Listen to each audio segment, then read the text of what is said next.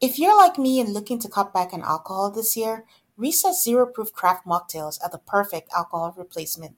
They've recreated the cocktails you know and love, like their ginger lime mule and grapefruit paloma, which happen to be my favorites. You can enjoy the flavors and feelings of those cocktails without the booze. Zero proof, zero compromise. Listeners can get 15% of the Recess Mocktail Sampler at takearecess.com slash MAFS. You guys know I don't drink very much. So, Recess is a great substitute while everybody else imbibes.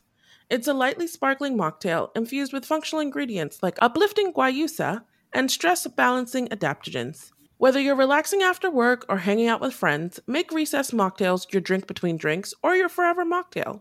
Get 15% off Recess mocktails now at takearecess.com slash altercallmafs so you can enjoy your favorite cocktails without the consequences. When you need mealtime inspiration, it's worth shopping Kroger, where you'll find over 30,000 mouthwatering choices that excite your inner foodie. And no matter what tasty choice you make, you'll enjoy our everyday low prices, plus extra ways to save, like digital coupons worth over $600 each week. You can also save up to $1 off per gallon at the pump with fuel points. More savings and more inspiring flavors make shopping Kroger worth it every time. Kroger, fresh for everyone. Fuel restrictions apply. Hi, I'm Tane. And I'm Aid, and this is Altar Call, a Married at First Sight podcast.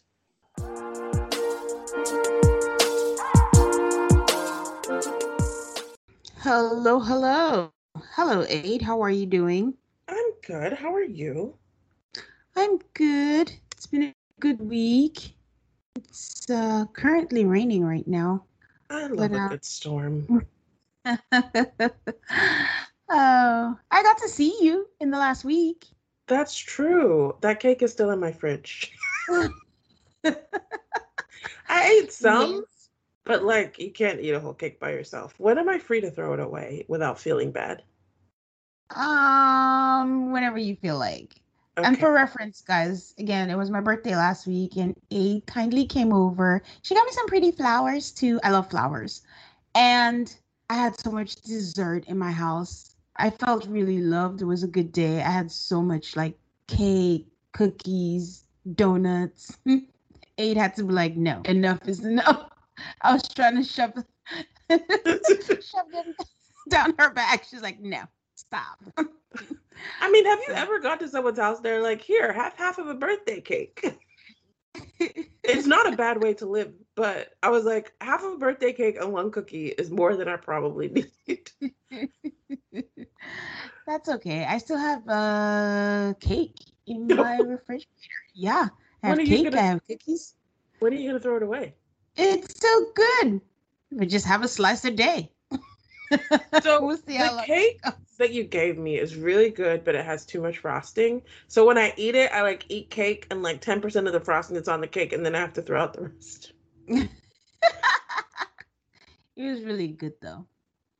It's so good. It's so good. So good.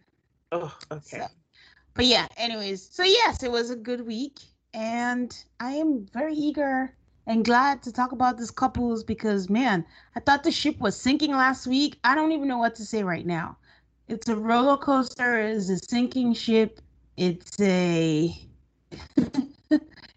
it's a disaster with hope, but the hope is just an illusion. I don't know. Pogo stick. You know those pogo sticks that we like? I never had one, but I saw the commercials on TV where you jump up and down and up and down. That's what this is. That's what they're doing. oh my god, I can't even. Like, I just feel like anyone who's predicting anything without any evidence, honestly, you're just shooting, shooting in the dark because you don't know. I will say once again that these people are entertaining. They are. and they actually like each other and it's not weird and awkward when they get together yeah it's not awkward but yeah they're making good tv but when it comes to the actual marriage part which is their real life i mean that's between them and god because uh i don't know. So it was another good week on unfiltered. I feel like nothing was revealed but people are much like the show people are being themselves and that's why i enjoy unfiltered a lot this season. And it's on our Patreon. You can find us at patreon.com and you can sign up and you get our bonus episodes. And uh, we have the unfiltered and couples cam every week, and sometimes we have other things too. So stay tuned. What have the people been up to on social media? All right. Um, what is going on in social media? Um, Mika has a man, and unlike Taylor, she's going to show everybody who her man is. She's posting pictures and she's saying, I miss him. And good for her. She seems happy. And for those who don't remember, Mika is from the disastrous DC season. And we mentioned last week or two weeks ago that her ex husband, Michael, also got married uh, has she changed her Instagram name because it was Solo Bliss? So I feel like when you have a man, your name cannot be Solo Bliss anymore. it should be Duo Bliss.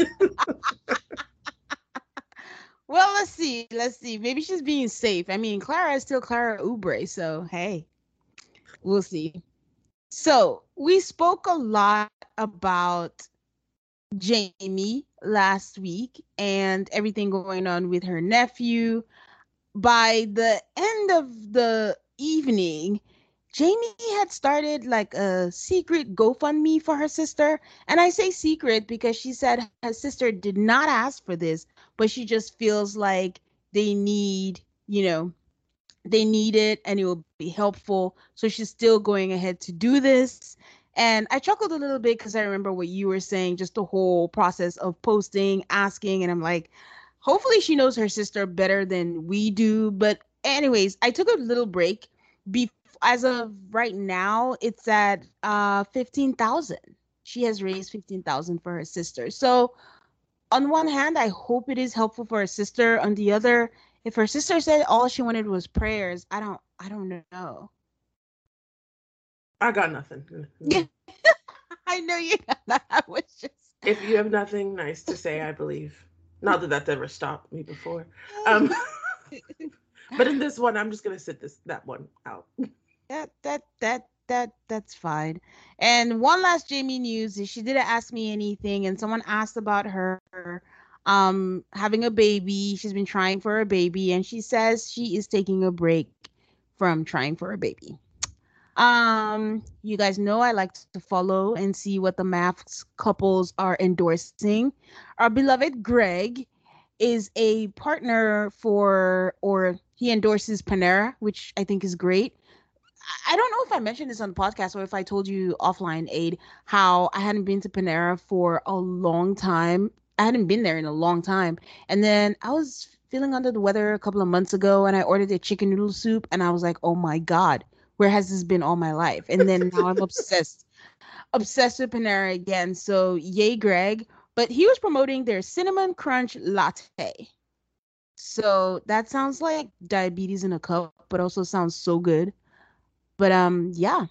And finally, Haley this week is headed to Spain and she's spending a day in Paris.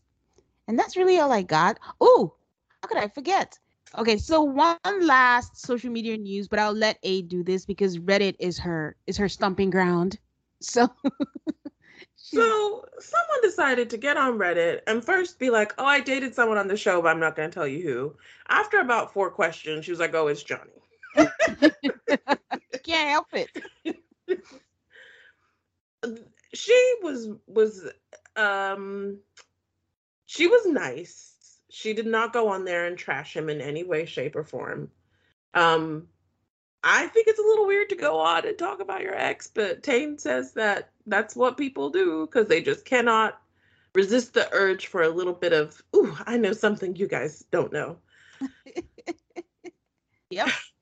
Her interesting discussion point was that when they dated, which was four months, um, they were always with his friends. She said they were only by themselves three to four times. And she said his friends are great. They were super nice to her. But yeah, they didn't hang out on their own very much. which tracks with what I said last week, which is I thought Johnny was happy because he was with a group of people and that's where he's at his happiest. Yep. Um She also basically said it's very interesting to watch the same issues that you had with someone play out with a completely different person on national television. Like the same, apparently the same issues he has with Bao, with like the judging for a main insecurity. And then I think something interesting she said is that he got upset with her while he was breaking up with her because she didn't give him the reaction he wanted. She was like cool, no emotions, and apparently that wasn't what he was looking for. What do you think of that, Tane? I I think I agree with her. Like I'm kind of glad for her that it gives some kind of validation that it's not you, it's them. Because you know, when that happens, your friends say it's not you, but you kind of question yourself, like, but is it really? Do I have to work on something? But watching this, this is validation that he's got the problem. And I think, correct me if I'm wrong, she also mentioned something about him, you know, breaking her down and, you know, jabbing at her and breaking down her self confidence, right? Yes. But she also said that he was like super kind, super nice, a good person. She really did not go on there to trash him at all. But I think she has a, especially now after she's watched the show, she just has like a clear view um, of who yeah. he is and his issues. Yeah, and I think that's what also what makes it hard to be so like Johnny is a dick, but it's hard to say how big a dick he is because he has that charming you know, happy go lucky self. But that to me, I guess now with more things unfolding makes him more dangerous, for lack of a better word. Because if he was like bad or mean or evil, it's just easier to be like, oh, you're a Chris. But he's not quite so. Oh, yeah. he's nowhere near. No. I, would, I would give Johnny that. He's nowhere near. I think he has issues and you know we'll we'll delve more into his issues i guess as we get to him and Bao. okay. So so that's it for social media. That is it. So are we ready to talk about this episode? We're ready. We are ready. I'll just give a disclaimer that at this point i'm going to stop being excited by the previews. So they're so misleading and i i should know better but apparently i don't so I should stop looking forward to stuff. I mean, yes, the previews are always misleading. All right. Okay, we'll just get Brett and Ryan out the way. So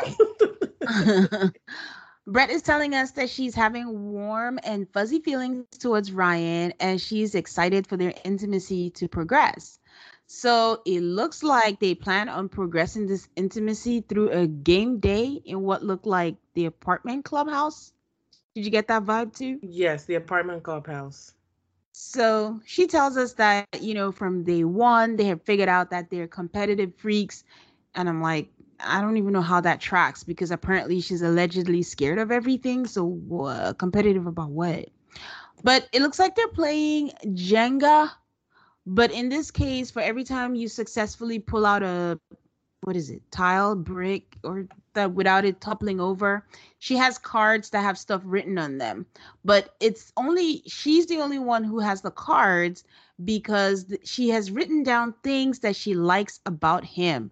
And it was a hefty stack too. So I'm like, good on you for liking that much about him, I guess. You're like, there's not even enough there.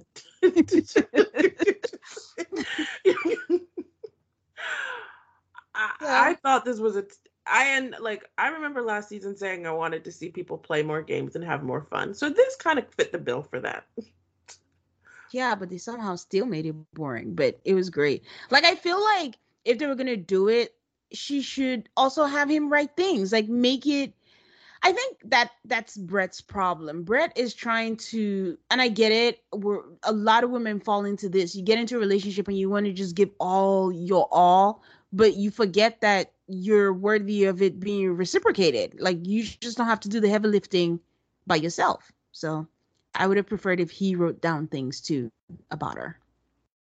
It was a very bizarre game. um but apparently Ryan has the same thought that I did because he even said, "Wow, there's way too many things on here," referring to the stack of cards. I think he's shocked too.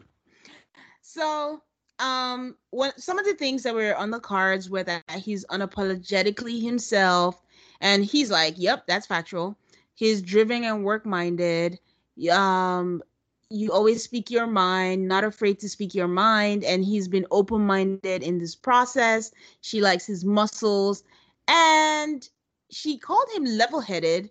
And instead of this man to just take the compliment, he's like, "Well, I have to be because you're." And then he's like gesticulating like she's kooky, and I'm like, "That's not nice, Ryan. Like, just take the compliment and don't diss her." He keeps so, on making the observation, but it's very difficult for us because they never show us what he's talking about. Never. Which and that's where I'm like the disconnect continues because again, every time he's in public, like she's the coolest person, she's so this, she's so whatever. But then he tells us that it is incredibly frustrating for him that he does not have that spark for her yet. He says he wants it and he's used to falling in love incredibly fast. He says he doesn't want to build her up with words, which I thought was a bizarre thing to say.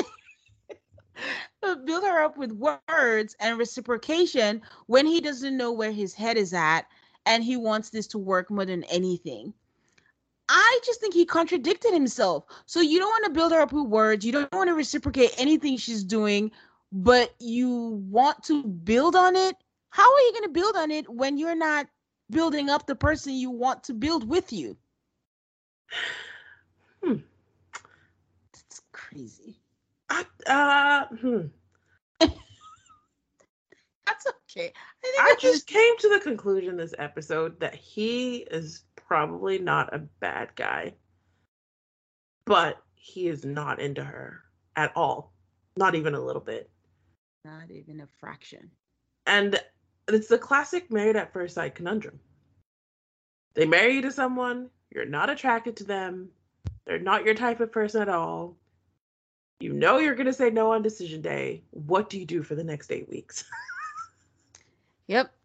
These are the people who fall under uh, David from Dallas buckets because they're also more than likely the people who think if I have sex with you, maybe something will come from it knowing fully well, probably not. So, um, what we're gonna see the rest of the episode is all the couples are gonna get like a question basket for them to ask questions to get closer. But here's my question for you, Aid. Dr. Viviana gives this spiel about wanting them, you know, being in love and all that good stuff. Has it always been this way? Because I don't understand this big push um to be in love after two weeks. Even though now I'm saying this, I remember Bennett telling Amelia he loves her in the honeymoon. So maybe it has always been this way. But I find myself being annoyed this season with this push for are you in love? Are you in love? I'm like, relax. Bennett and Amelia didn't say they were in love on the honeymoon. We thought they did because of a preview. But then it turned out they had gone for a hike like a while after. Um, I I do think they're they always force these conversations though. Maybe this is a little early in the timeline, but they always do the like here's a list of questions to ask each other.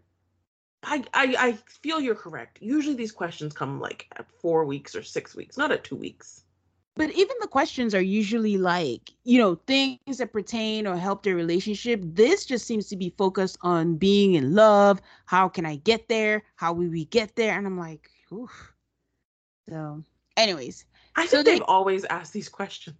Really? Because they're not, I never see it as them forcing them to be in love or asking them if they're even in love. They're, they're just asking, like, what will it take to get you there? Like, talk about it.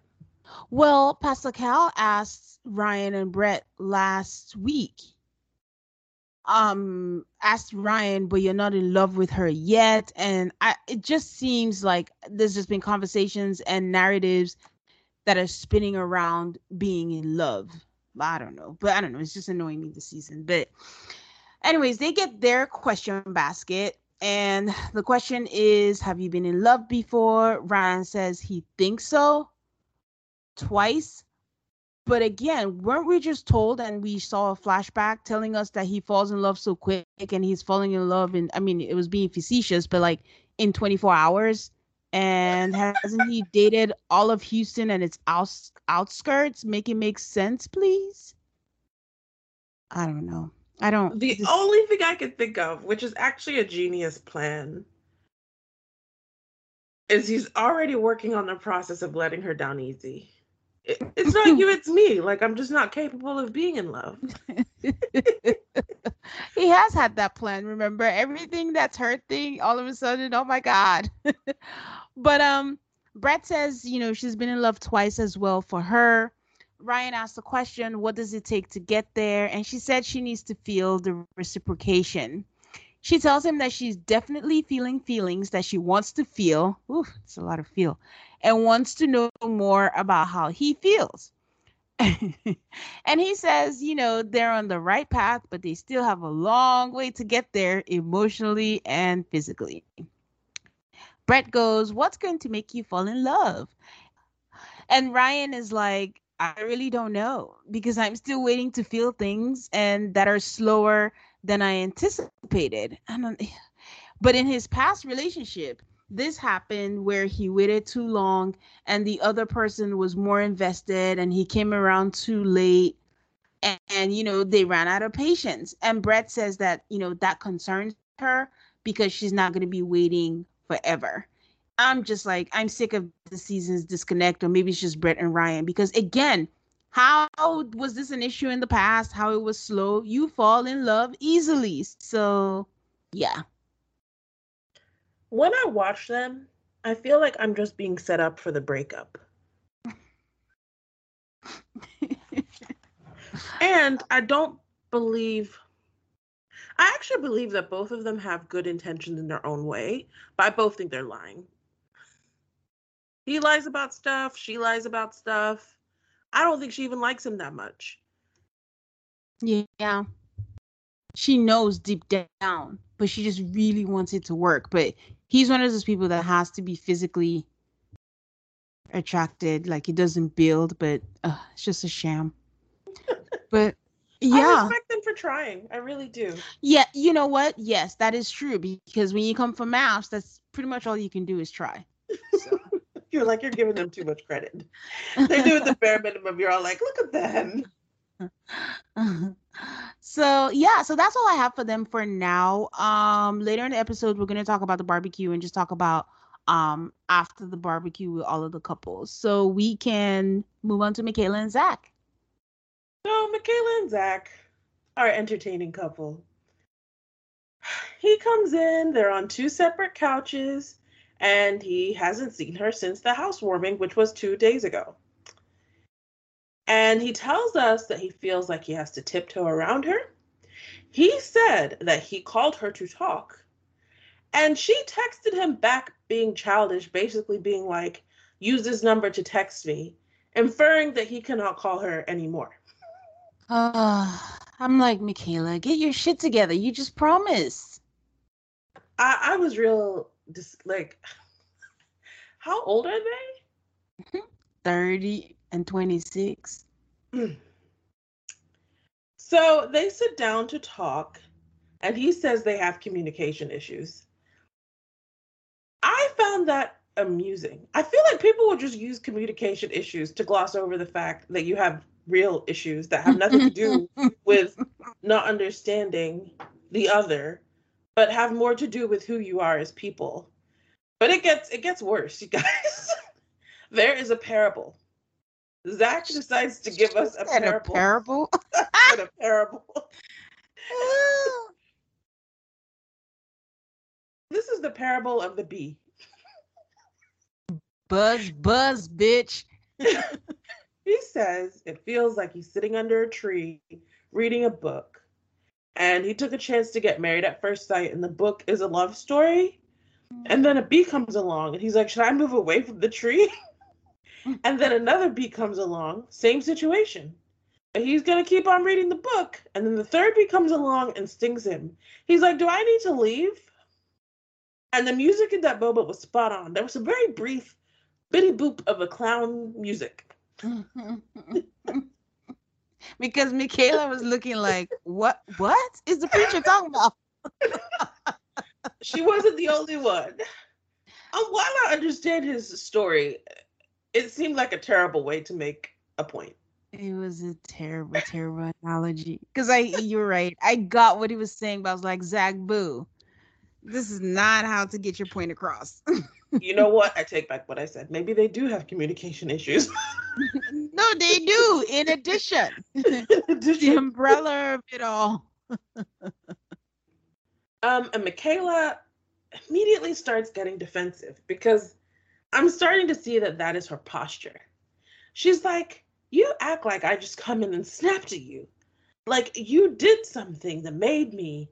And it's like, goodness gracious. Um, so in an interview, she says, "Where's the hive? Let's figure that out." Which again, this is what not what I hate. This is what I enjoy about these couples, to be honest with you. Like I see them, they look like shit shows, but one person says something and it makes sense. Then the other says something and it makes sense because when Zach was giving his parable of the bee, it made sense. Like, yeah, like you're getting stung. But then when she said, Where's the hive? Let's figure it out, that makes sense too. Like, you guys just have issues.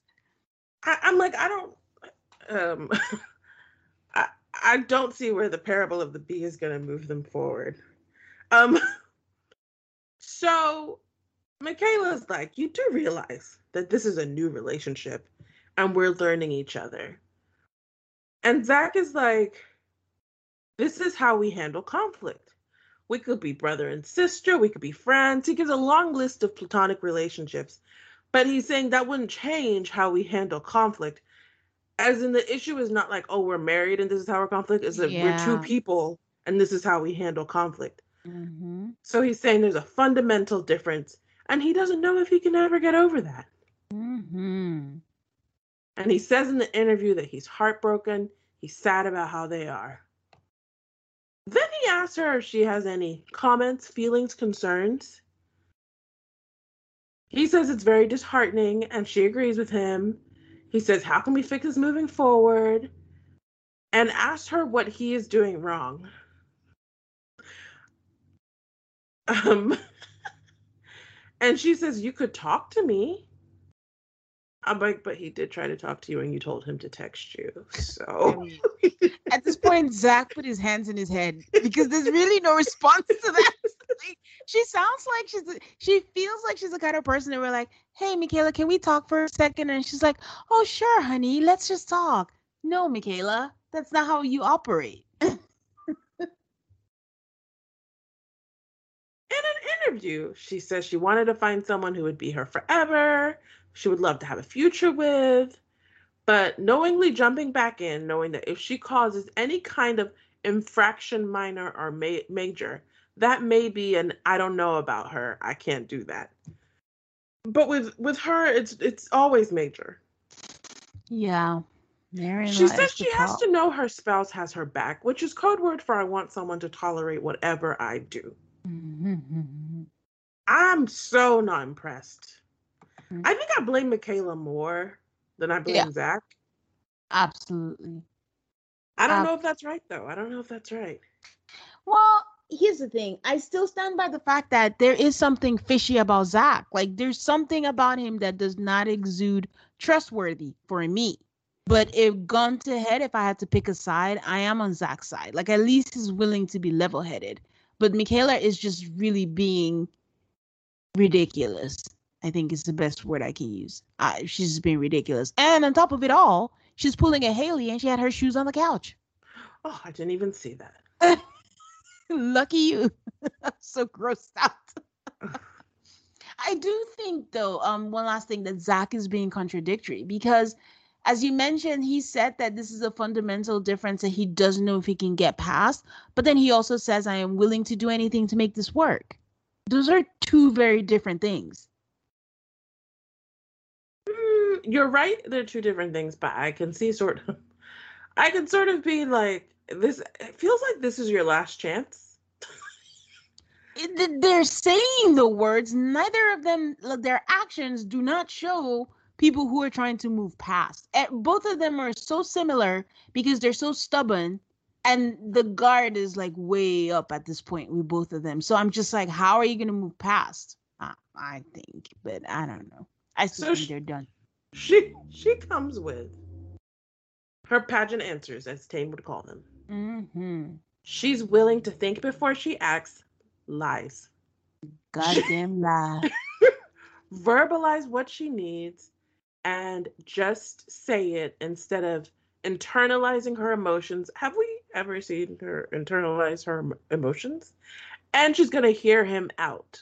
Hopefully, she answers his phone calls to follow up and make sure she understands what he's saying to her.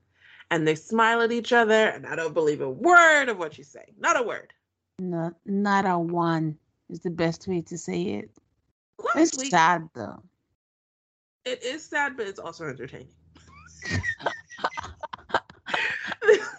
so last week when Zach was like, when I'm a, like around you, I get anxious and I get worried. I'm like, I think I feel the same way because I saw the two of them sitting in a bar and I was just like on edge. I was like, oh, you're gonna put alcohol in her? it was a tense. So they're sitting there, they compliment the place, they say they haven't been to Midtown in a long time. A change of scenery will do them good. Can I uh, talk uh, about the place they were in, please? Sure. So they're in a place, I don't know how to pronounce it, Amahle. It's A M A H L E. And uh, to your point, when she said she hasn't been to Midtown in a while, I, my first thought was, I wonder where she hangs out. Like, if you're in Houston, Midtown is the place to go for like bars and hangouts and lounges and all that stuff. So I just wondered where she went. But I have a few friends that have been to have been there, and they said the service is trash. In fact, I have a friend who says she has a pending two star review on Yelp because it was that bad. But the ambiance is really good, which they did compliment. So if anyone wants to check out the place, if you're there for ambiance, it'll be great but apparently the service is not so great. Also, depending on what day of the week you go. Is there food there? Yes. Because I messaged someone if they and to ask them if they'd been there, and they said they hadn't, but they said African inspired cuisine. So I was like, what does that mean? Hmm. Yeah, this food and it, it turns into like a club, or at a certain time they do charge. That is not a part of my life anymore where $20 for men $10 this back way back in the day. But um, it does turn into that and it's a nice outdoor space. Like a lot of my friends have actually been there because i was just asking a bunch of people who've been there and they have nice um like hookah. It's like a hookah lounge outside so yeah so anyway, at the place, there's a drink. He hands her the drink to take a sip. She's like, I don't like sweet drinks. I was like, oh God. The whole time I'm just on edge. Um because she was on edge. She just had bad energy through the TV, I think. Maybe that's why. I was I, I was internalizing as just my own like yeah, but apparently it was because of the way she was acting, I guess. I don't want to put that on her when it might be me and Zach. Um, I, will do it. Shit. He tells us that he wants to take it slow. Going out on dates is good. They can build a foundation to expand on. They pull out their questions too. Um, neither of them have been in love. He asks her why. She says the relationship that she thought could be love, he moved to another state. Oh and he just looks at her like, what? I truly hate the way she answers questions.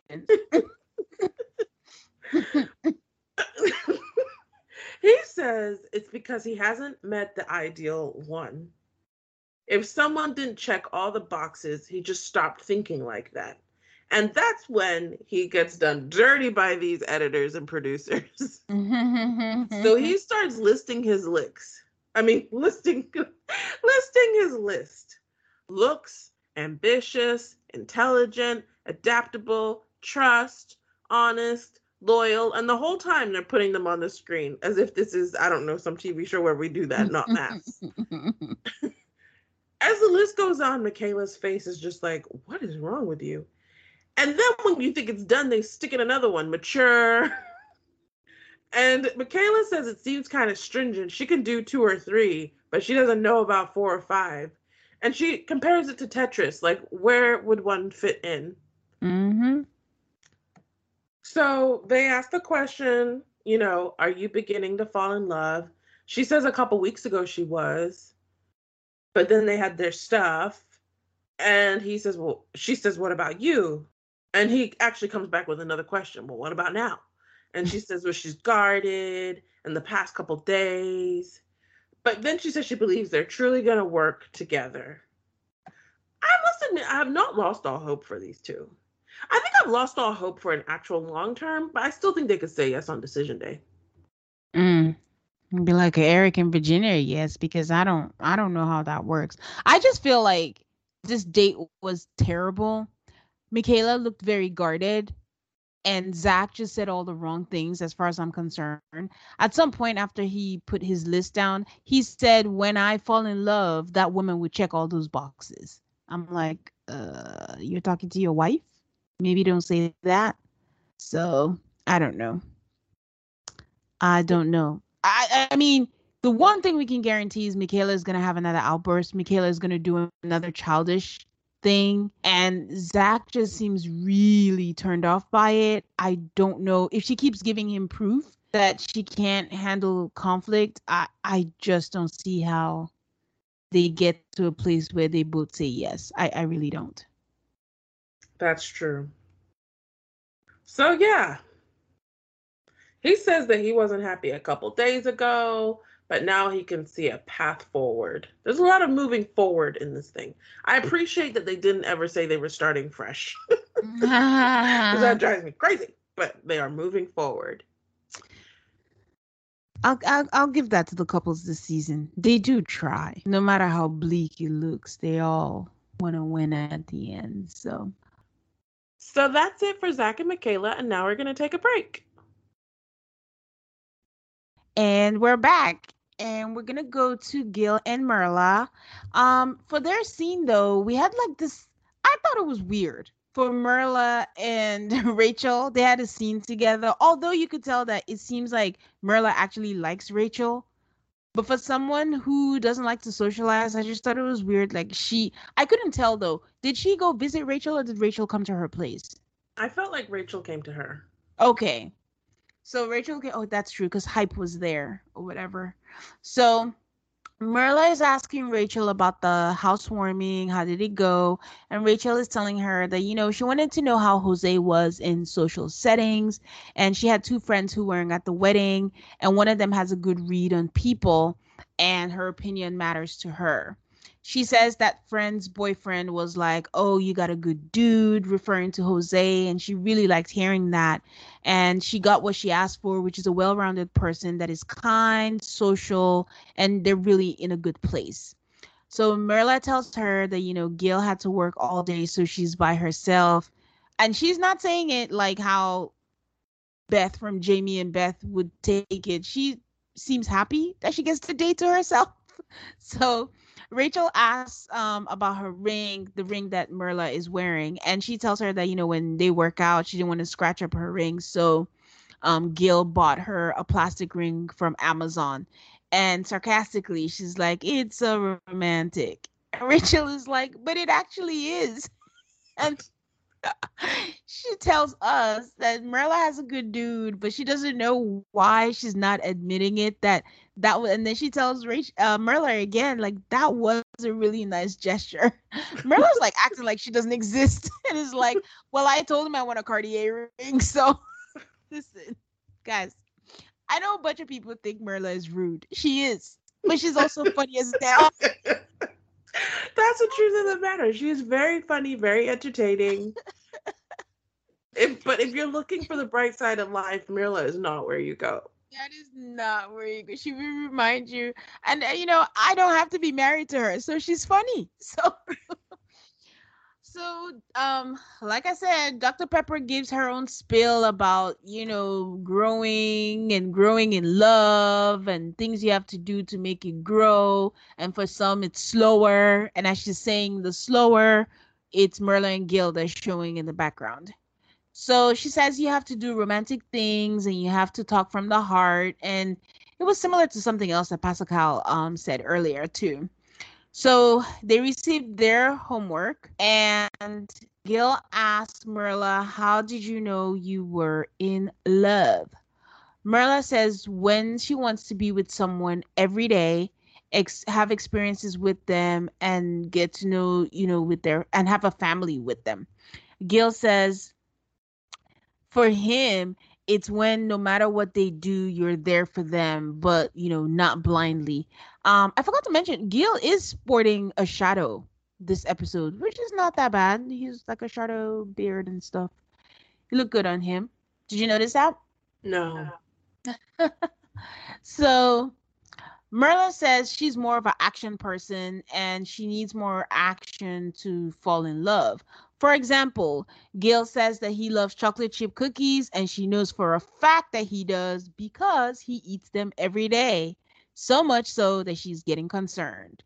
And she's like, she loves them too but she loves the keto ones. And Gail immediately is like, You mean the fake ones? And she's like, No, it's not fake. Like, you know, I'll make them for you. Like, they're the healthier version. Again, he says, You're making the fake one. So I'm saying this because this is a kind of energy that Gale and Merla has that, you know, it seems like it's banter or they're teasing each other, but it's cute in its own way, I guess, and just kind of makes it seem like Merla does like Gale sometimes it's cute, but sometimes it's like is it cute or is there just like underlying tension there? and you know, I'm on Gale's side. Like, no one wants your keto cookie. Sorry. so, the next question was Do you think you're beginning to fall in love? And Marla says, you know, loving someone is a choice and she's level headed and not just going to go with her heart. It has to make sense.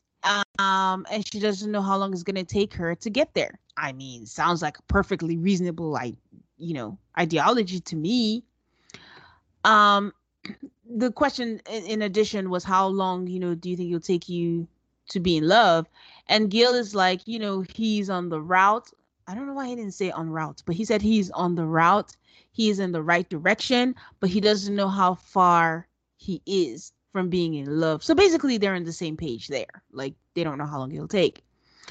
So we find out that Merla loves mac and cheese. I don't know why I found that fascinating. Like, she talks so much about dairy and keto. I just didn't have on my bingo card that mac and cheese would be something she loves. I love your memory for that. How is someone who is insisting on almond milk on the honeymoon talk about I love mac and cheese? and she sure did say I'm dairy free. Yeah. And that mac and cheese is leftovers from Lucille's from their party. There's dairy in there. also, why were they eating standing up? I notice they do that a lot. I'm like, don't you have bar stools? And as nice as this apartment is, it doesn't have a dining table. Hmm, it should. Aren't don't they all have the same floor plan? Because um, Johnny and Bao have a dining table. No, they don't. They eat at the bar. Johnny and Bao? Yeah, they eat at the bar on bar stools. Hmm. Or not on hmm. the bar, at the island, sorry. But yeah, oh, I, yeah, okay, no one seems it. to have a dining table. Yeah, that's what you get when you get a furnished apartment, I guess. Wait.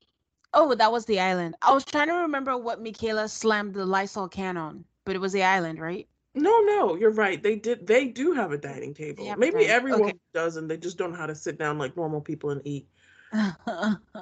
yeah, and I was also thinking of Johnny and Bao when they were having a conversation. I thought they were sitting, but maybe it's an island. Okay, so Gale tells us that his wife is one of those people that believes that people choose to fall in love and not just magically fall in love. I've said this before. It seems like the men this season are in La La Land. I don't. I, I'm not like a head in the clouds kind of person, so I don't relate to that. Like who magically falls in love when you're 30s or who still believes that when you're in your 30s like what the fuck it's so weird to me so he's like it's one of those things that you know he doesn't believe that she has and he doesn't think that she has made that decision. So he wants his actions to show her that he's in this for the long haul. I mean i guess that's sweet and all. So they're going to bed and he offers to give her a foot rub and she laughs and calls him weird because Merla cannot bask in a good gesture, even if it's for the sake of it. So she's giving her a foot massage, and this babe, she's just scrolling on her phone, doesn't seem moved by it. She tells him that, you know, it usually feels better when I'm tired or my feet hurt. And he's like, Do your feet hurt? She's like, No, because I work from home. So I don't, I don't know. She's funny to me.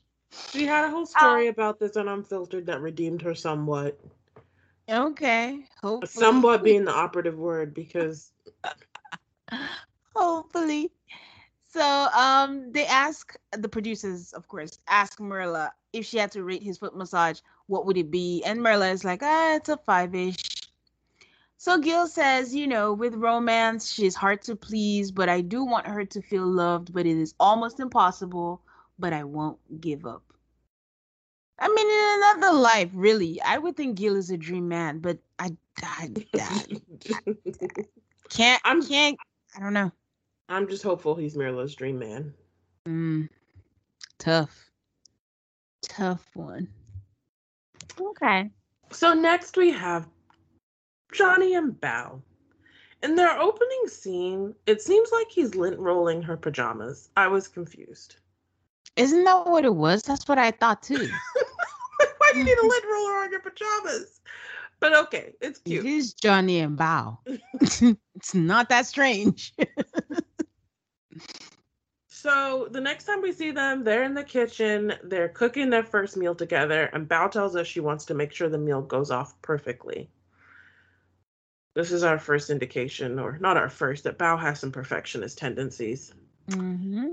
She's aware that Johnny doesn't care about food and he would be okay eating dog food, but she wants to show him that she can take care of him and do it very well. And she thanks him for helping her and that he makes a good sous chef. So there's this whole buildup of will Johnny like dinner? So he takes a bite, does a drum roll, and he's like, Yeah, this is good. Like he's very happy about it. Then they sit there and have a conversation, and she says, I think we're doing decently well. The other night, you weren't sure you were ready.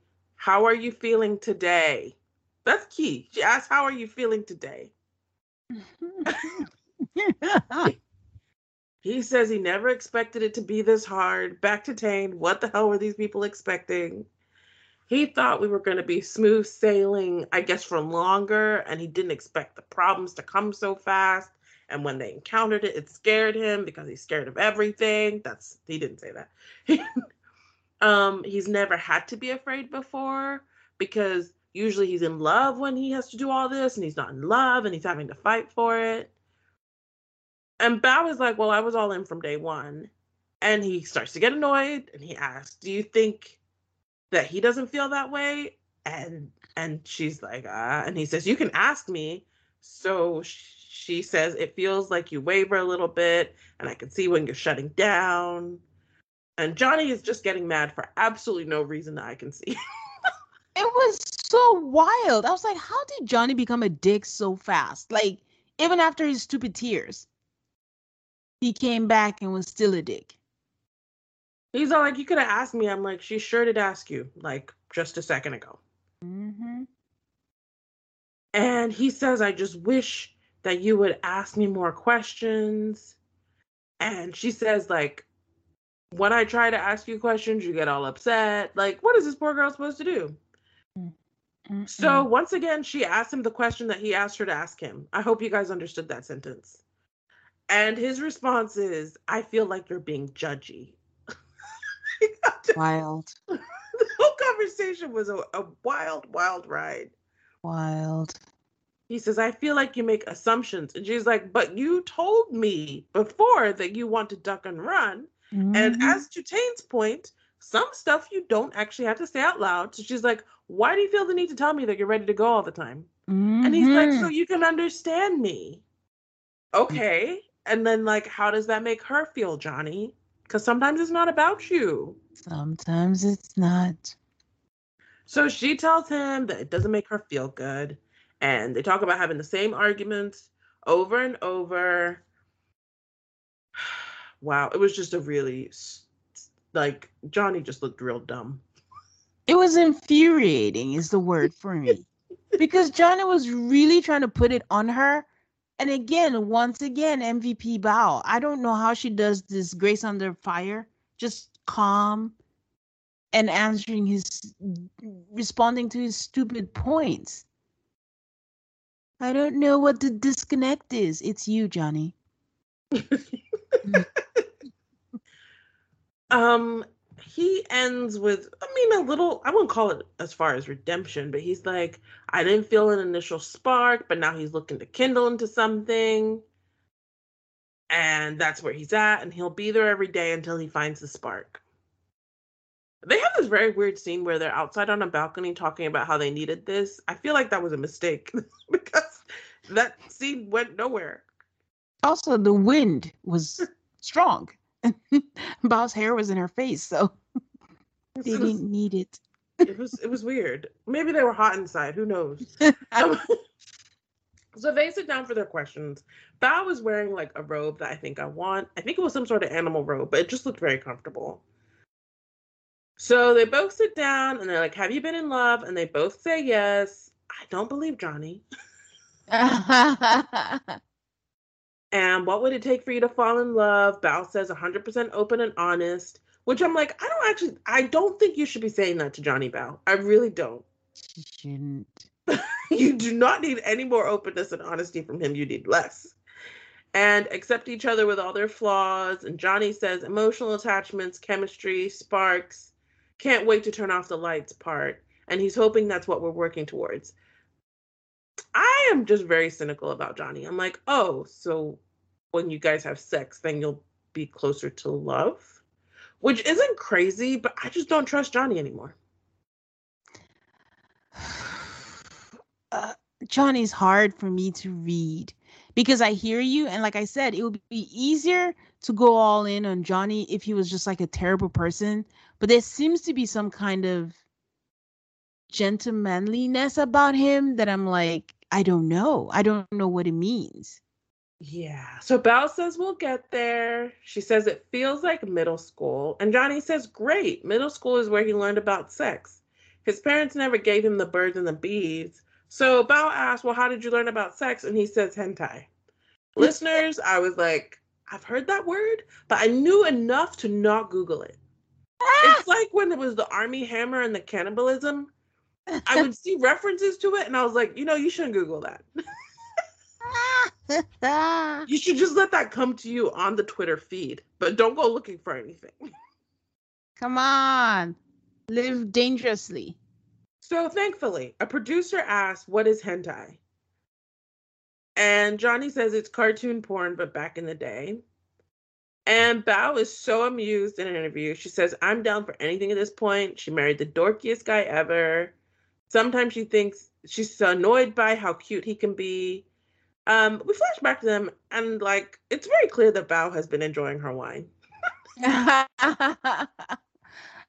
I wanted to just say like I laughed so hard at the hentai because well it's not TMI. You guys are my friends. My first introduction to hentai was like as a teenager.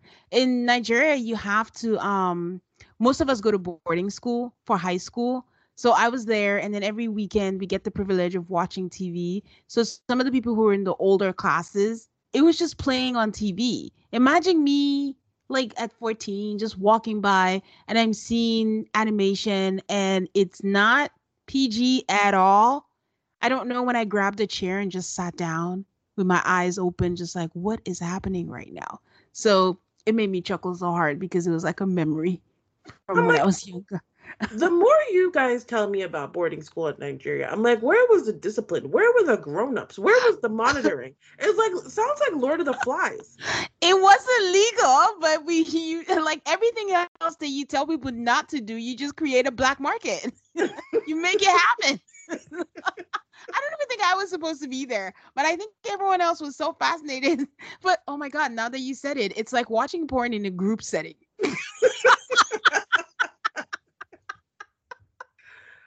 Oh. oh man, but yeah, that's a that's a whole different. If you have any Nigerian friends who went to boarding school in Nigeria, just take them out to lunch and tell them to tell you stories. Like it's just stories for days and nights. But yeah. Sorry. he took me back. I'm just amazed that you guys had hentai in Nigerian boarding school. Like I'm just my mind is blown. Oh yeah, we did. Oh, the world is global. so Johnny says to Bao, take a big gulp of wine, and then he asks her what would it take to fall in love. She has a very serious face, and she says more common ground, she thinks they could both benefit from being on the same page more. And that's what she wants. And she says she's lucky you're my husband. I'm like, I'm so glad I'm I'm glad that Bao feels that way. Um yeah. I think my notes and I quote says Bao truly is the MVP because she's giving him all of the affirmations that I don't think will be able to come out of my mouth at this moment in time. Johnny says you have to stop saying things like that because it gets you in here, and he like gestures to his heart. And she's like, "Do you want to fill the champagne and go to bed?" And their energy between them was like, "Oh yeah, they're going to have sex now." So he takes her by the hand. They go to the rest, the bedroom, and they're like, "We got to take off the mics." Um, yeah, it was funny because first of all, the producers gave us some sex music that was playing, and that was hilarious. And I'm like, how awkward for the cameraman that are right there. So you're just standing there.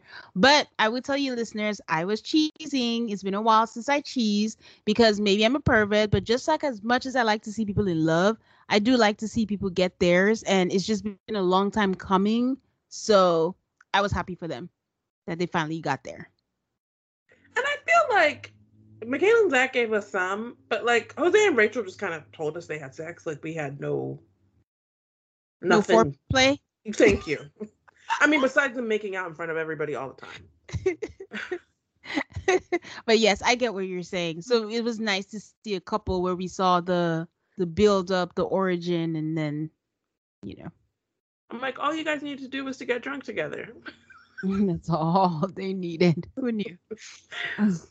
Uh, so she the next morning she feels optimistic. She's got like the self camera going in the bed. She says she's the big spoon. Magically, the pillows dividing us disappeared. And she feels like it's progress in their relationship. She's worming her way into his heart like a parasite. Oh. And she looks. A... Sorry. Go ahead. That was such a bad thing to say. I don't know how Johnny slept through that session, though. Who knows? Um, and she looks at the camera with I don't know how to describe his facial expression. And she's like, I told you I would do it. This well, is... she has given us that expression a couple of times. Remember the first time was when the ladies met? Yeah, this is the one that makes you think that she's like a serial killer or something. Yes. yes. so next we see Bao and Johnny because Bao has set up this whole like bar night for him in their apartment. There's darts, fried chicken is coming. Um, and she's like super excited because the night is important because she planned something on her own. And that's when they tell us that yes, they had sex. Um, and they talk about how happy they are. And they do a bet with the darts. Whoever wins gets to dictate the bedroom that night. And Johnny says that that night is the most fun he's had in his marriage so far. Bao loses at darts. She collapses. And she says she doesn't want to play video games in bed. And I was just like, that's not what I think he was talking about. I mean, it could be, but either way, I think that's a good deal.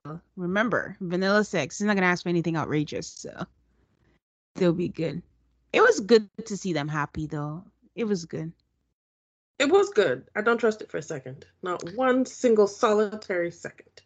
You know, now that you mention it and I've had time to process, I'm now wary because I'll be lying if I say that Johnny's attitude didn't change after they had sex.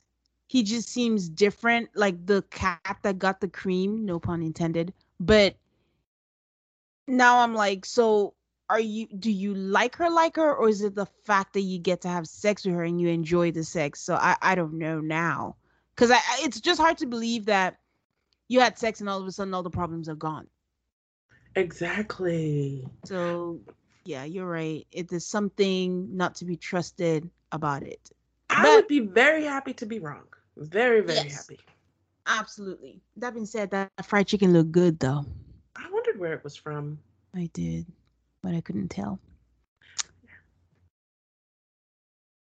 All right.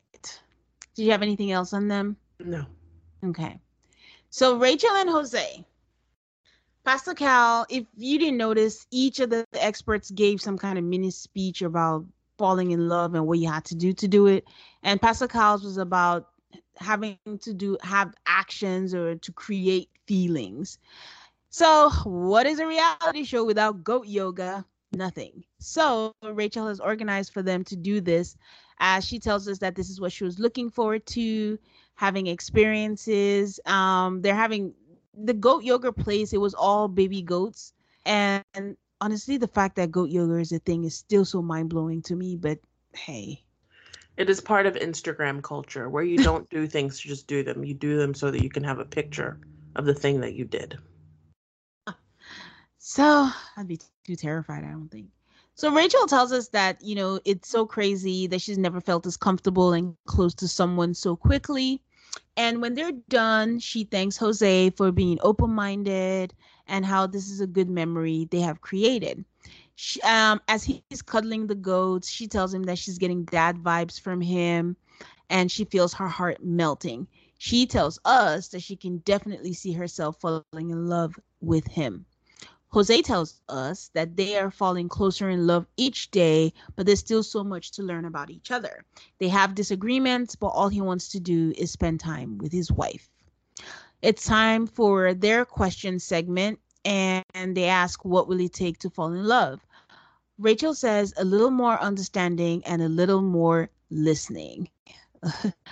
and Jose already has answers coming out his mouth and he starts to say, you know, I'm a guy, but then he catches himself and he's like, oh, wait, that's a cop out. And they joke about all the things all the things that he doesn't do. And Rachel is like, Oh, is it because you got married that you don't go to the gym anymore and you don't do this and do that? But they laugh about it.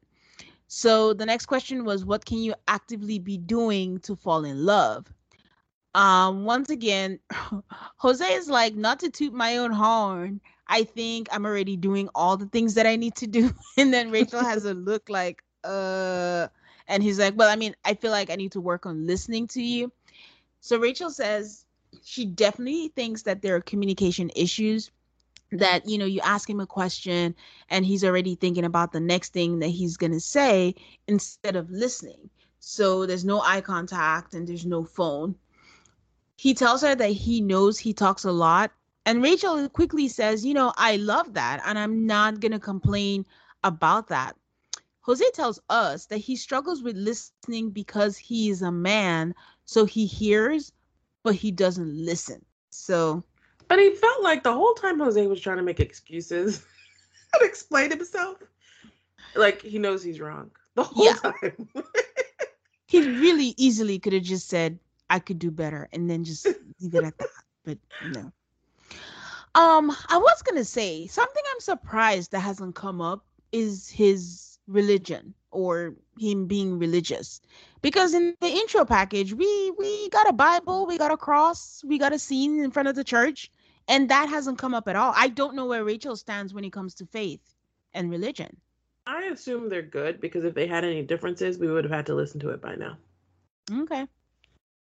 So Rachel says that, you know, she has been in love before, but it was a, but she's not sure, but it was a feeling that she'd never had.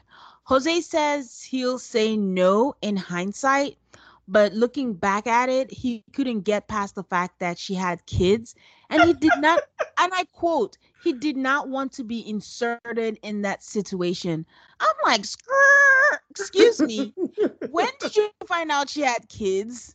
like, didn't you know that before you became a uh, a boyfriend to the person? And then for it to get worse, Rachel is like, "How long were you together?" And he's like, "Oh, for about four years, more than four years." What the heck is going on?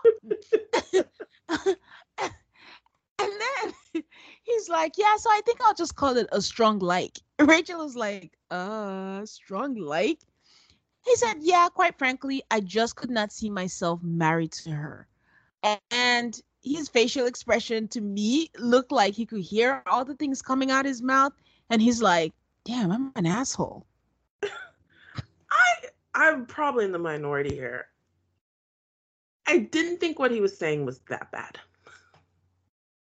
what depending on the age if you've never dated anybody with kids before and you do it for four years you probably should have figured it out a little bit earlier but I could see as the years go by and situations come up, you're just like, nope, I don't want to. I I don't want to do this. Ah, if he had said they dated for one year, maybe could see that. But four years, I I no. He and, had to have no. He said it himself. I just could not see myself being married to her. You you always know. Like it doesn't take you that long to know if you want to be with someone or not. So I no. I, I would always love to hear the other side of the story because I'm like, you were with this guy for four years. He never said I love you, and you stuck around. like I just you got to hear the other side to get a full picture. So I'm just gonna let him skate by on this one. I think he said I love you. I think his answer was in hindsight, I don't think it was love, but he thought it was love. But now he's downgrading it from a hurricane to a tropical storm, and it was just a strong light. So I think he did say I love you. But then again, you know, we do crazy things. I don't know if you've ever read the book. Um, maybe you should talk to someone with Lori Gottlieb or whatever.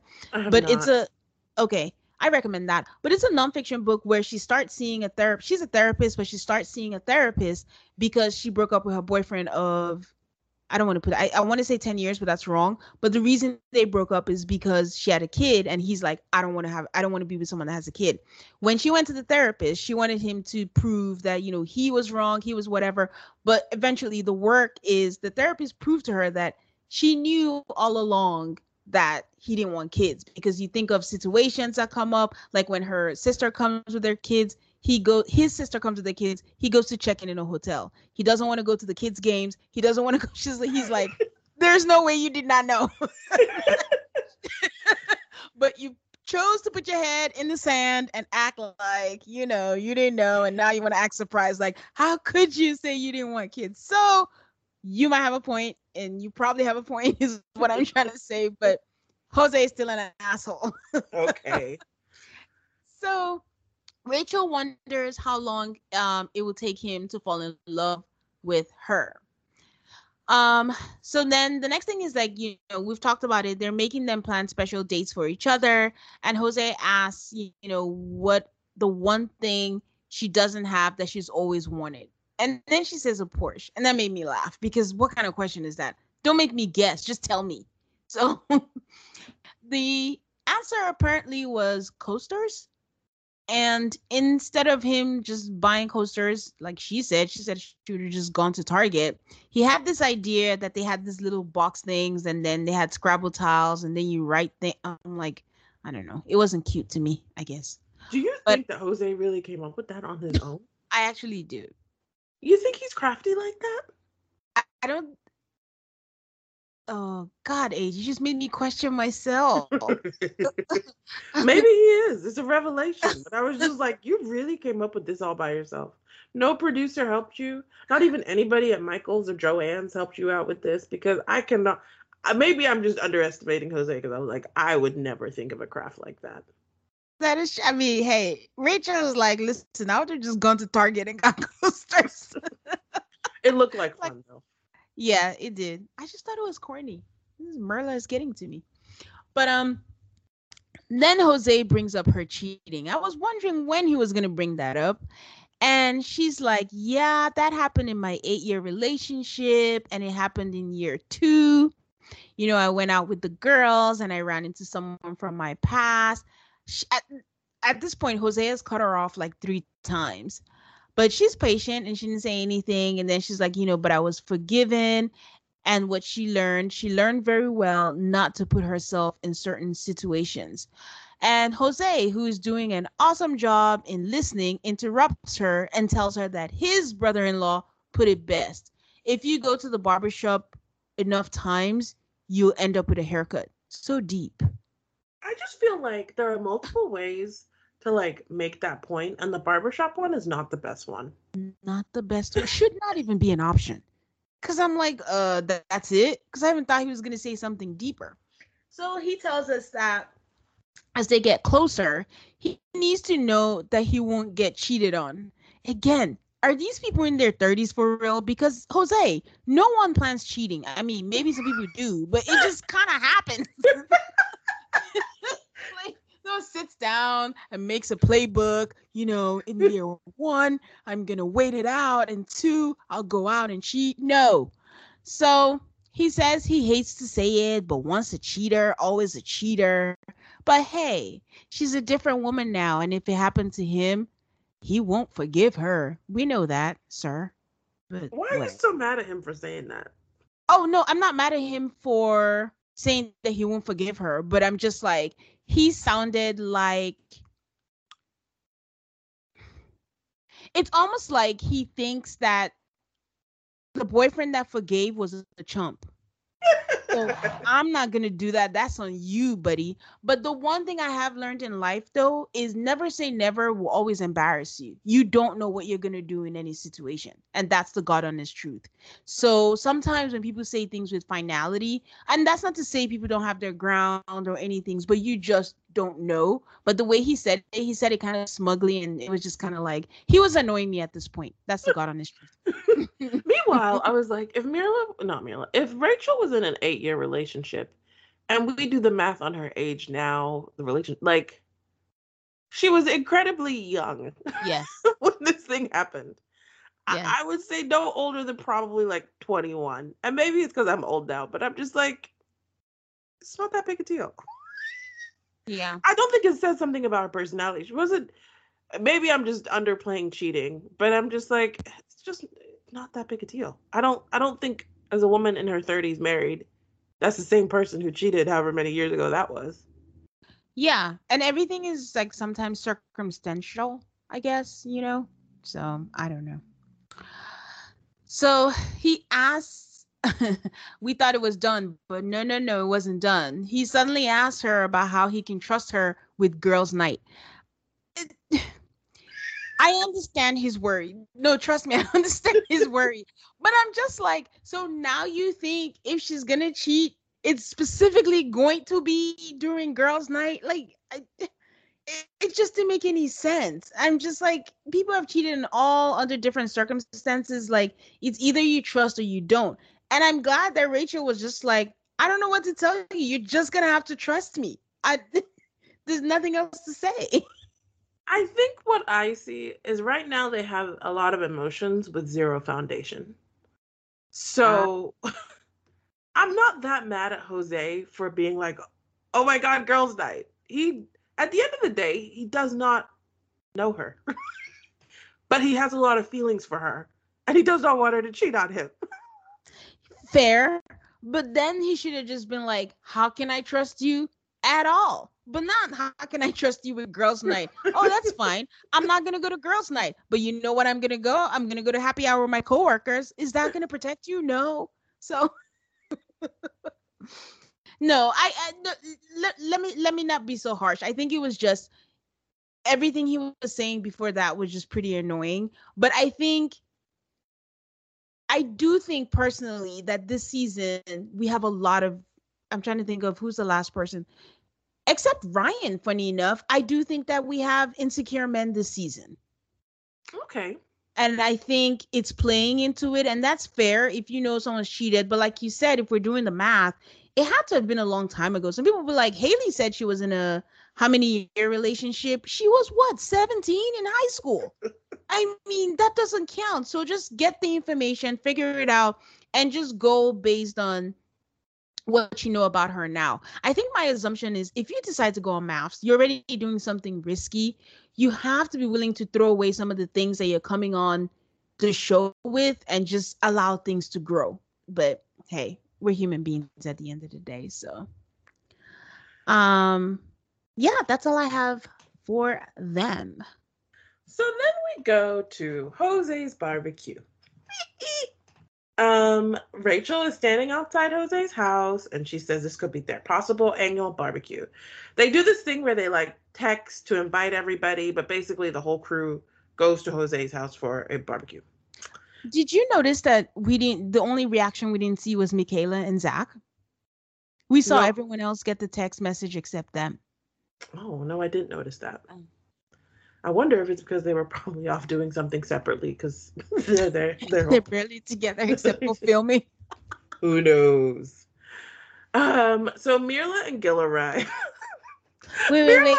is our comedic relief this season. Mirla tells us she doesn't go to barbecues. And you're just like, who says that? like, I've never heard someone say they wholesale do not attend very generic events that are bound to happen every summer. Like, and in Houston, even longer because the weather's really nice. she says she's been to one in the three years she's lived in Houston. She doesn't like going to people's homes. I'm like, what? She's not extroverted. She's excited to see all five couples together, but, she won't be coming back to their house in the middle of nowhere. that was rude, but it was funny. it's very it's very Houston. You know, the people who live central to Houston, they're they're one of their activities is complaining about people who live in the suburbs because the suburbs are far. It's the same way that people in the DC area, how Virginia people feel about going to Maryland and vice versa. Is this the house that's in Pearland? No, I think this is his other house that he lives in. The house in Pearland is the one of I like investment property or something. But okay. I don't know where his house is. I assume that it's near NASA, which would be like League City or somewhere like that. Oh, okay. Did you also catch Ryan's joke about Michaela? That maybe she leaves. yes. like, what the heck? but it shows that we're missing stuff because how does he know about it? Oh, Zach is on the group chat or he's talking to someone telling them about what Michaela's done lately. Ryan was funny. I wonder what Ryan would be like if he was with someone who actually brought out his personality. Like he seems funny. Yes, he does. He seems like he could be fun, and this is just a casualty of not feeling Brett. um, we see them all sitting inside at the barbecue. That part did throw me. I was like, why are we all inside at the barbecue? Mosquitoes. And everyone thanks Jose for hosting. Gil, the TV host, starts his duties. I'm over it.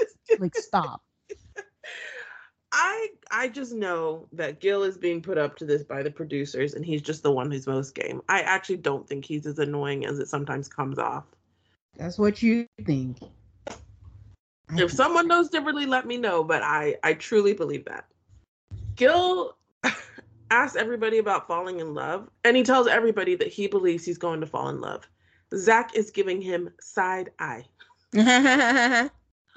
Johnny says that the love card with the questions was good. It was one of the most beautiful things because it moved them, and sparks that they hadn't had since the wedding night came back and it rekindled the flame. Someone asked Gil if he's been kissed. He says no. He says the short answer is no, the long answer is no. But the affection has increased. The cuddling, the hugging, he was able to touch his shoulder. Mirla says a little shoulder action. Reminds me of Sister Act, you know, a little shoulder action. Don't remember. Everybody laughs at Mirla and the shoulder action. In an interview, Brett says it makes her think that they might be behind. It seems like everybody else is having more intimacy and more communication. Zach asks if anyone has said they're in love. Then they do a whole thing about who's going to be the first to say that they're in, I love you.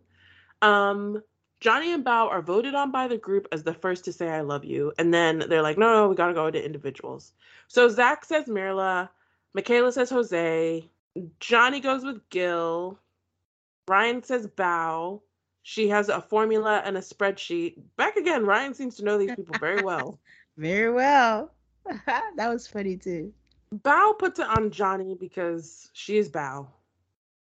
Jose says Johnny too, and Johnny's like, no pressure. Brett says Johnny too. and then the editors come in again to show Johnny with a target, like an overlay of a target. And Johnny says he doesn't drop the L word lightly.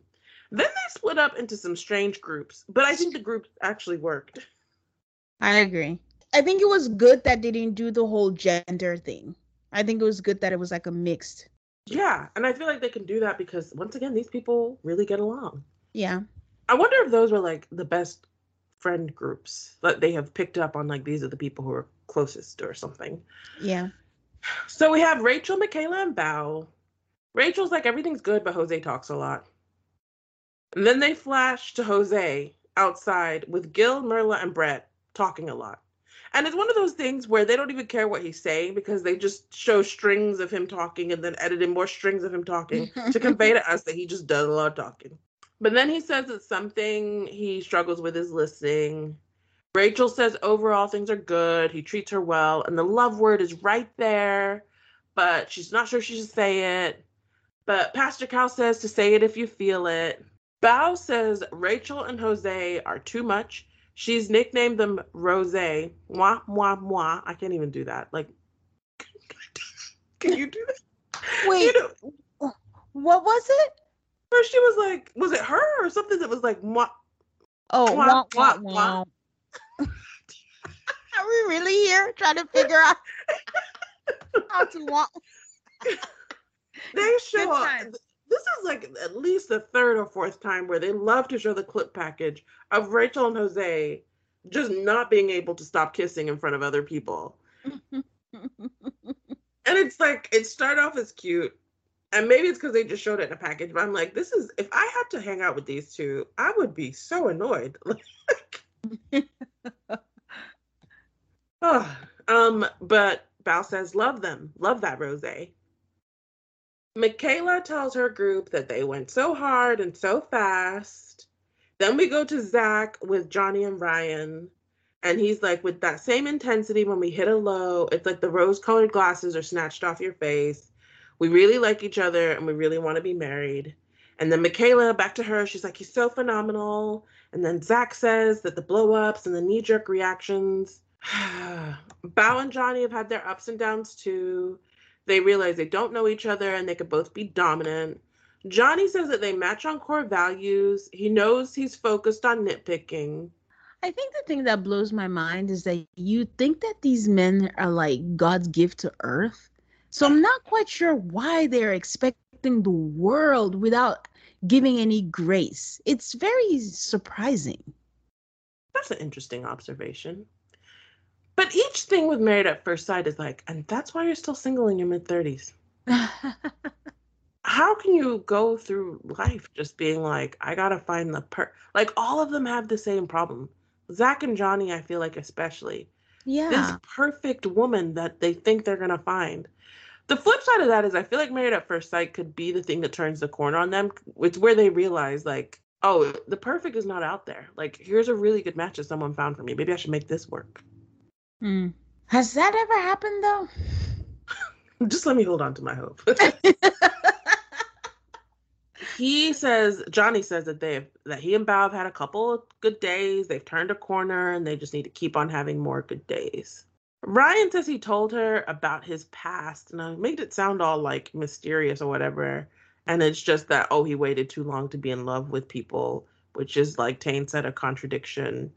And he's waiting for a spark. So we flash to Brett and her group, and she's telling them that she doesn't even know if he likes her. And she's frustrated. He's waiting for a feeling that he doesn't have. Gil laughs. Um, flash back to Ryan. Why can't that be a thing? He doesn't know if he will ever get to that point. And I'm like, no, I don't think he will. and then Brett, back to Brett. She's like, you have to try. You can't sit back down and wait for feelings. You have to do things to create those feelings. And I will give her that. I think she's doing those things because once again, I don't think she likes him that much. Yeah. But she is putting her all into this and not getting a whole lot back. Agreed. And she knows it deep down inside. Just like he knows deep down inside he's never gonna get there. And it's it's actually very interesting to be like, who is acting correctly here? Like if you know it's going nowhere, then maybe like acting like it's going nowhere is a good use of your time, opposed to her putting in all this effort for someone who's really not worth it. Yeah, true that. True. So Ryan lies through his teeth and says that he'll need more conversations. he doesn't want to say what he means is sex. You and you know there was a time when I would think it was sex, and maybe I'll be proved wrong later, but I actually don't believe that. I think he's just waiting for decision day so he can get away from her. Because he keeps saying physically and emotionally. So you're right. but I think that I believe though that they'll never have sex. That's due to um Brett. Because you're telling me Brett comes now and says, let's get it, he's gonna be like, Oh no, I don't want to lead you on. No, he's gonna have sex with her and say, Oh, I thought it would bring us closer, but there was still no spark. So So that was it for me for the barbecue. Do you have anything else?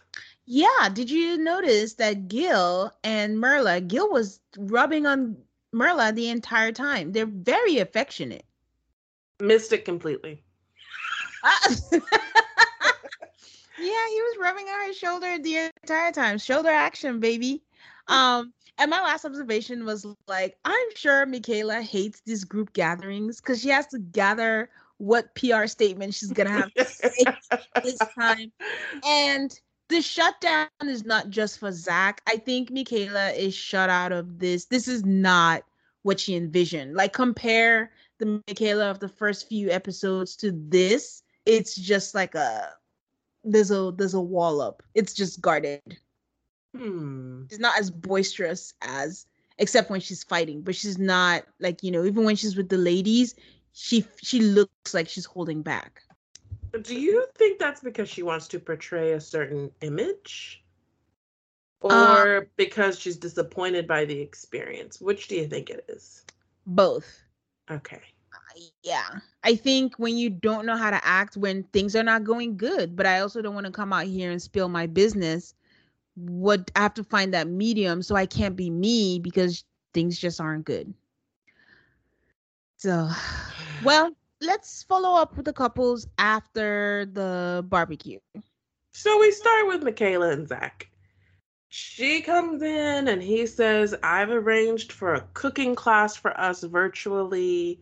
So they're going to lesson in cooking because apparently both of them don't know how to cook. it starts with them boiling pasta and they don't know how much water to put in the pot. I hate to be one of those people. I'm no five star chef myself. But how do two grown people not know how to make pasta? Because they like eating out. I don't know. That's what they say. I'm like, because you never I... had the Kraft box of macaroni and cheese that every child in America has? That should teach you how to cook pasta. I, am with you. There's directions on the box. We're in the internet age. There's Google. That I mean Google. I I I don't know. Um, they they're making some sort of shrimp scampi, and she's supposed to season the butter sauce and she puts too much seasoning because she don't know how to cook. Neither does he. uh, so they make shrimp scampi. It seems pleasant enough. Once again, another couple who does not have a dining table nor any chairs to sit at while they eat their food, so they eat standing up. This is clearly a personal issue for me. it is. It doesn't bother me. I didn't even think I noticed. I, I, would actually take you eating on the couch over eating standing up. I'm like, why would you? It seems very uncomfortable. I, I don't enjoy that. Any thoughts on those two cooking together and seeming to have a decent enough time? I don't want to say the same thing again. It just seems fake to me. It doesn't seem natural. I know what they're saying. We're in a good path. We're but both of them just seem controlled. No one's being their real self to me. But they are spending time together, and they are trying. So yeah, to they get half a they get half a point for that. That's it for them. The I mean they're currently the lost cause couple, so let's see if they can turn it around next week. Yeah. So that's it for Zach and Michaela, and now we're gonna take a break. And we're back. So Mirla and Gil go to dinner at Toulouse. Any thoughts on that? Have you been there? Do you know people who've been there? I have not. Have you? No, I have not.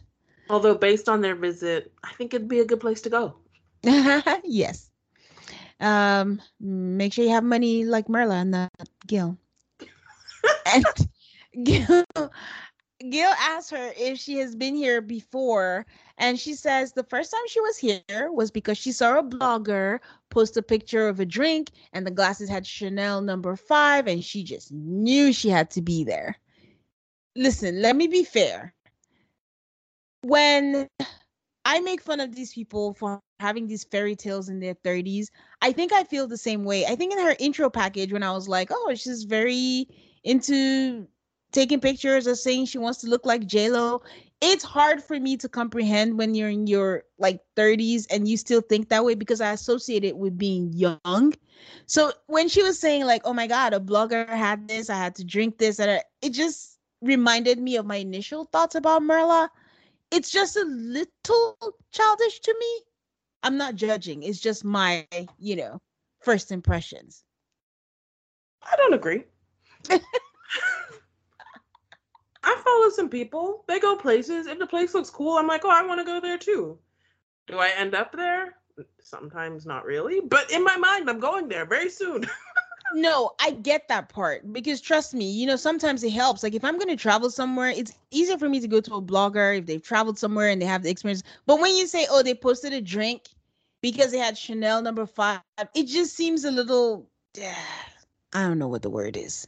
But yeah, so Gil says, okay, so if it was the same drink with a different name, like knockoff number four, it wasn't funny because this is Broke Boy Gil again. Would she like it? And Mirla is like, no, I would not like it. And Gil is like, oh, can I have uh not four knockoffs? I'm like, what? Gil, give it a rest. So Mirla said before Married at First Sight, she always envisioned bringing her husband to a place like this because she likes getting dressed up and looking cute together. I don't know if this adds more context, but again, it's all that optics thing. That's all what I meant earlier in like my thing about Mirla. It's not about, oh, this is a nice place I'd like to eat. This is where it's just like what would look good in my whatever aesthetic in my head. So we see Gil take pictures of her, and then she tells him, "Oh my God, you have to do a boomerang. I love boomerang." Gil is all bewildered by it all. it was kind of funny, but he did get a Moscow Mule, which is my drink of choice. But yeah, she mentions that you know they can just do a cheers, and she just wanted to have a companion to explore the city with and enjoy the city with. She asks him if they can come to spots like this to have dinner and Gil is like, yes. And Mirla's like, what's that about? Why was he drawn out? He's like, well, I like the spot, but it's way too bougie for my taste. Expensive. And he is not a big fan of eating out. Oh. And so I posed this question back to him because he asked Mirla if it was named something else, would you come here? If money wasn't an object, would it still be too bougie for you, Gil? Because honestly that's just what i think it is. If it's not a big deal it's a nice place you like the place what is the big deal in coming out to dinner? I i i, I don't know. It was the price of dinner. You know we really we made a mistake here. I'm, I'm gonna rectify it though since we're okay. here i'm gonna go look up the breast the the prices for this place. Find out the price how bad they are Oh, Find it's in River Oaks. Um, you you already know. it's in River Oaks. Oh Lord, and there's one in Dallas and one in Play. No, okay, let's look at the menu. Let's see if this place even lists the price on the menu. Then we'll know. Market price. okay, so I'm looking at the menu and okay. Oh Lord, okay, there is a platter. Yeah, this place is expensive as hell. Like there is like well, it's not expensive as hell. It's just, you know, we got some lobster, a full pound is $42, like an appetizer tray is $70. I mean, the salads are like $22. The place is not cheap, but it is not that expensive. Like you could get out for a $100 no drinking.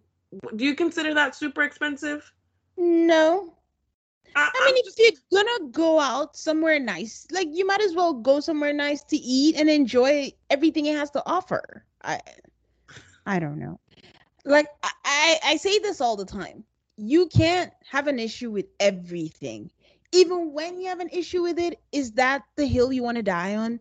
Let it be. So if you claim you like this place like you do, you know you have a wife that has nice taste. What is the big deal? Talking about what I, I like to cook my house. I like to cook my own food. We all do. Well, we don't all do, but still. It's just a lie, though. Gil, this it is not is. about cooking your own food. It's it's too expensive for your budget. And yeah. I just don't. I, I would prefer the conversation is about okay, we're gonna do this. Who's gonna pay? Like, if you want to go to these dinners every weekend, you're gonna have to pay sometimes, Mirla. And I think she would be fine with that. I think. Yep. I think so. because for her it's about someone to do it with so well Mirla asked him if when he says um he's not a big fan of eating out Mirla asked him if he's not going to take his wife out on dates like brunch because she likes brunch Gil says, So you want to do brunch every week and dinner? She's like twice a month. And he said that's a lot.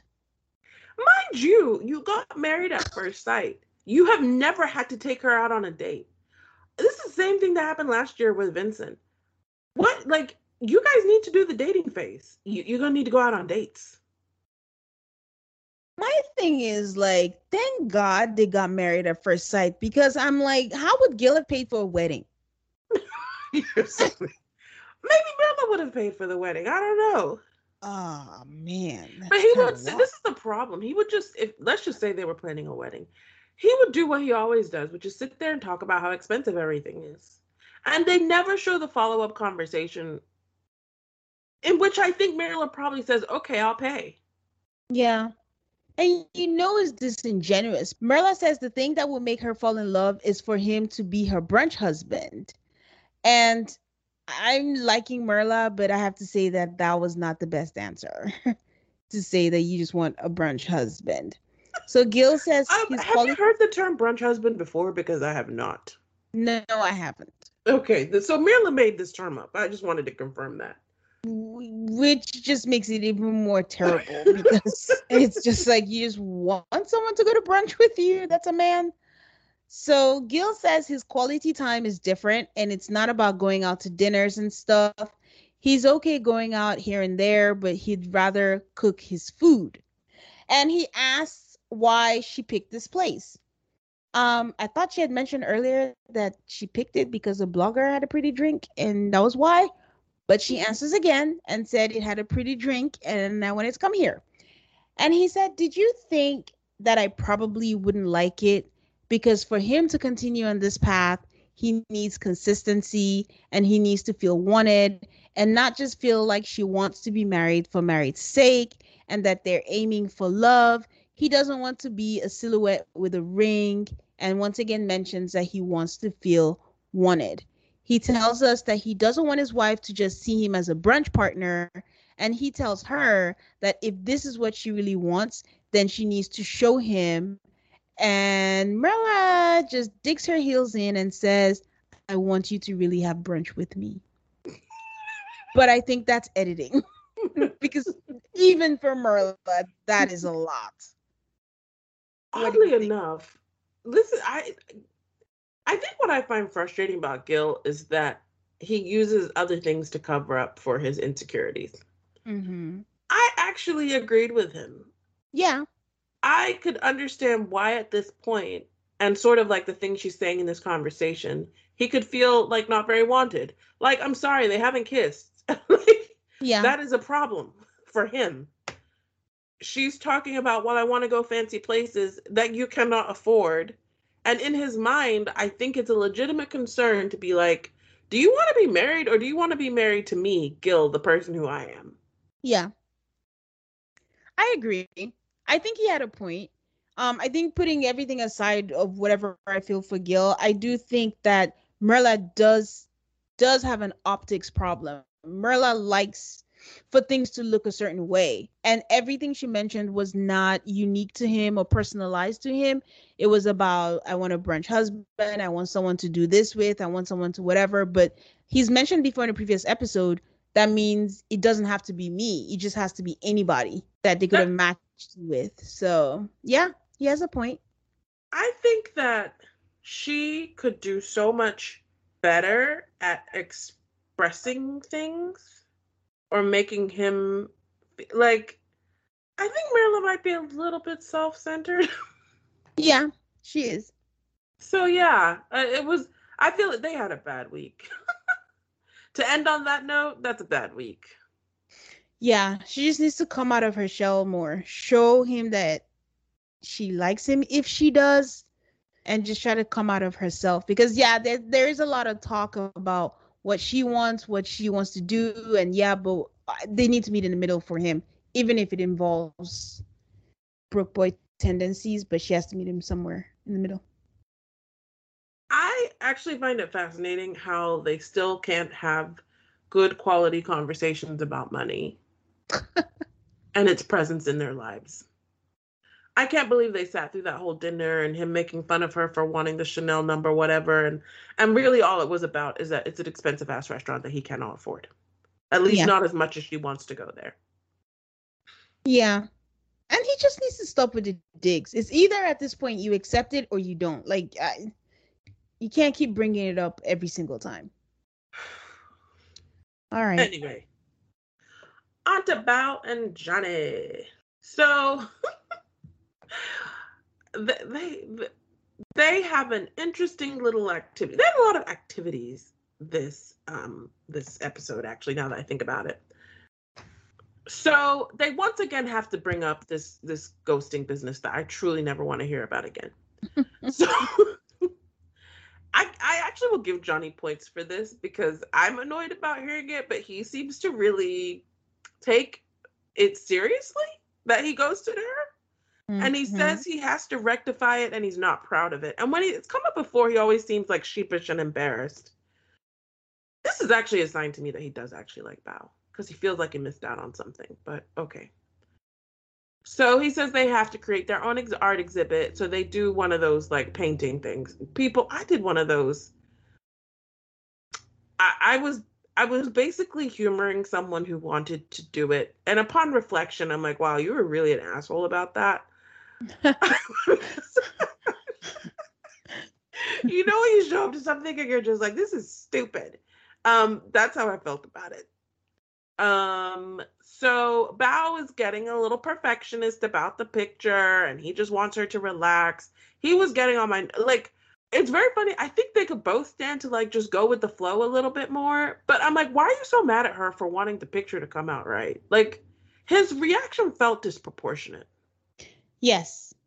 Because okay, my interpretation is that it just goes back to how he is now that they've had sex and he's just like please don't ruin anything that's going to stop us from having sex tonight. He's just tunnel visioned.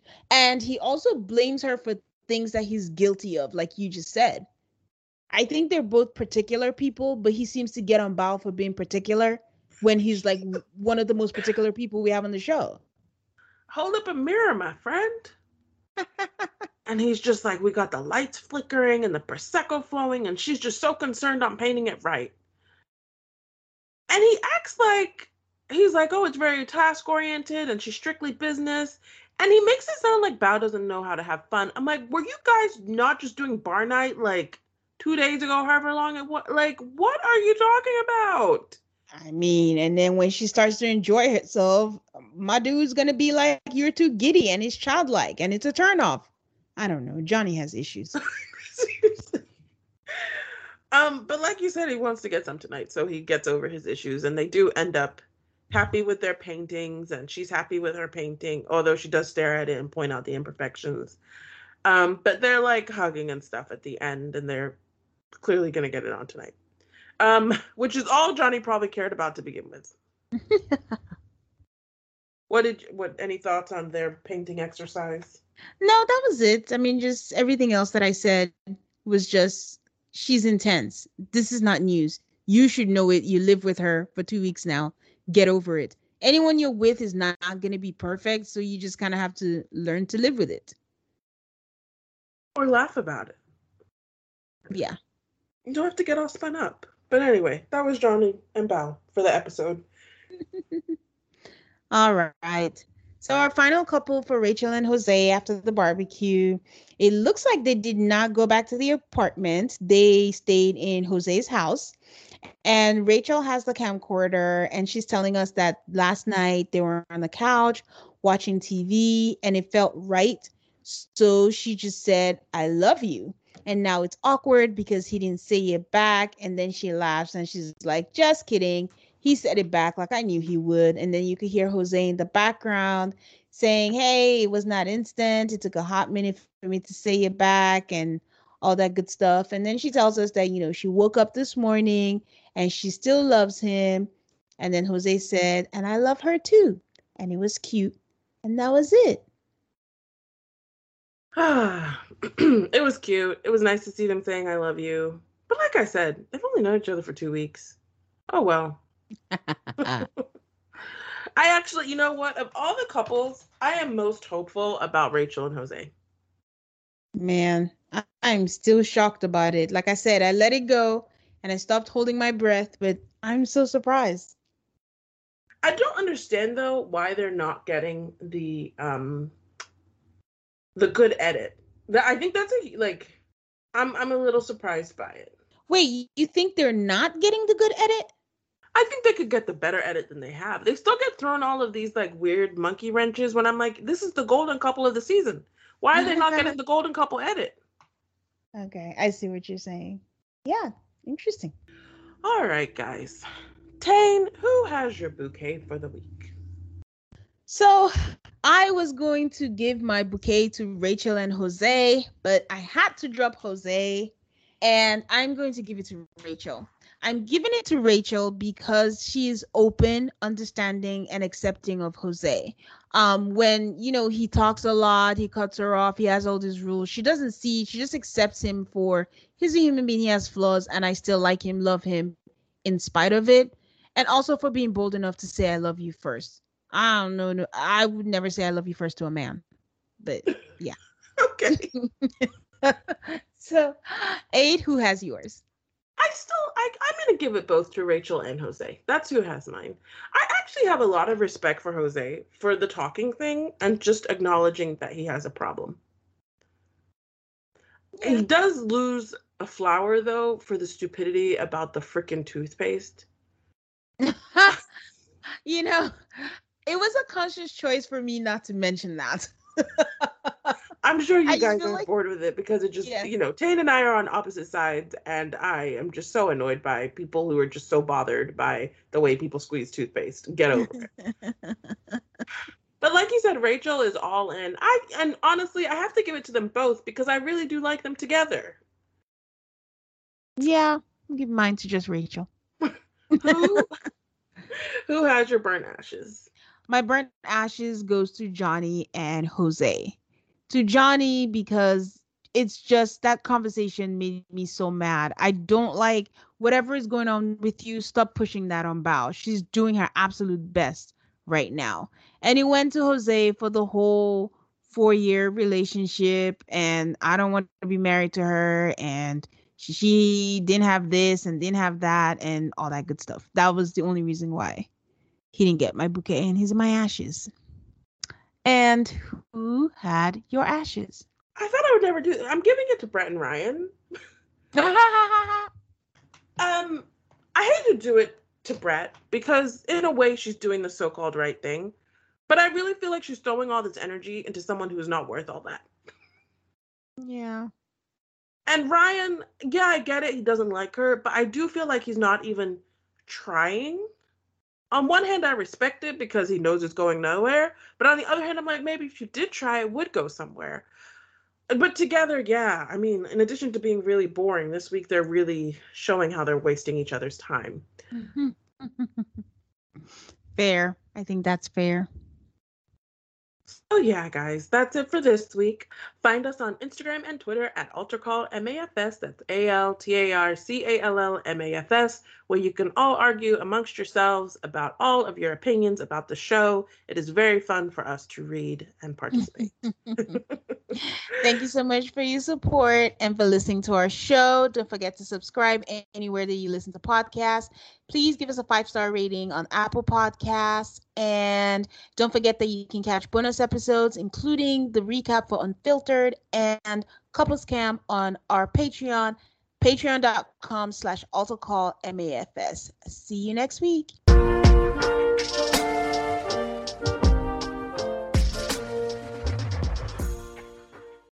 When you need mealtime inspiration, it's worth shopping Kroger, where you'll find over 30,000 mouthwatering choices that excite your inner foodie. And no matter what tasty choice you make, you'll enjoy our everyday low prices, plus extra ways to save, like digital coupons worth over $600 each week. You can also save up to $1 off per gallon at the pump with fuel points. More savings and more inspiring flavors make shopping Kroger worth it every time. Kroger, fresh for everyone. Fuel restrictions apply.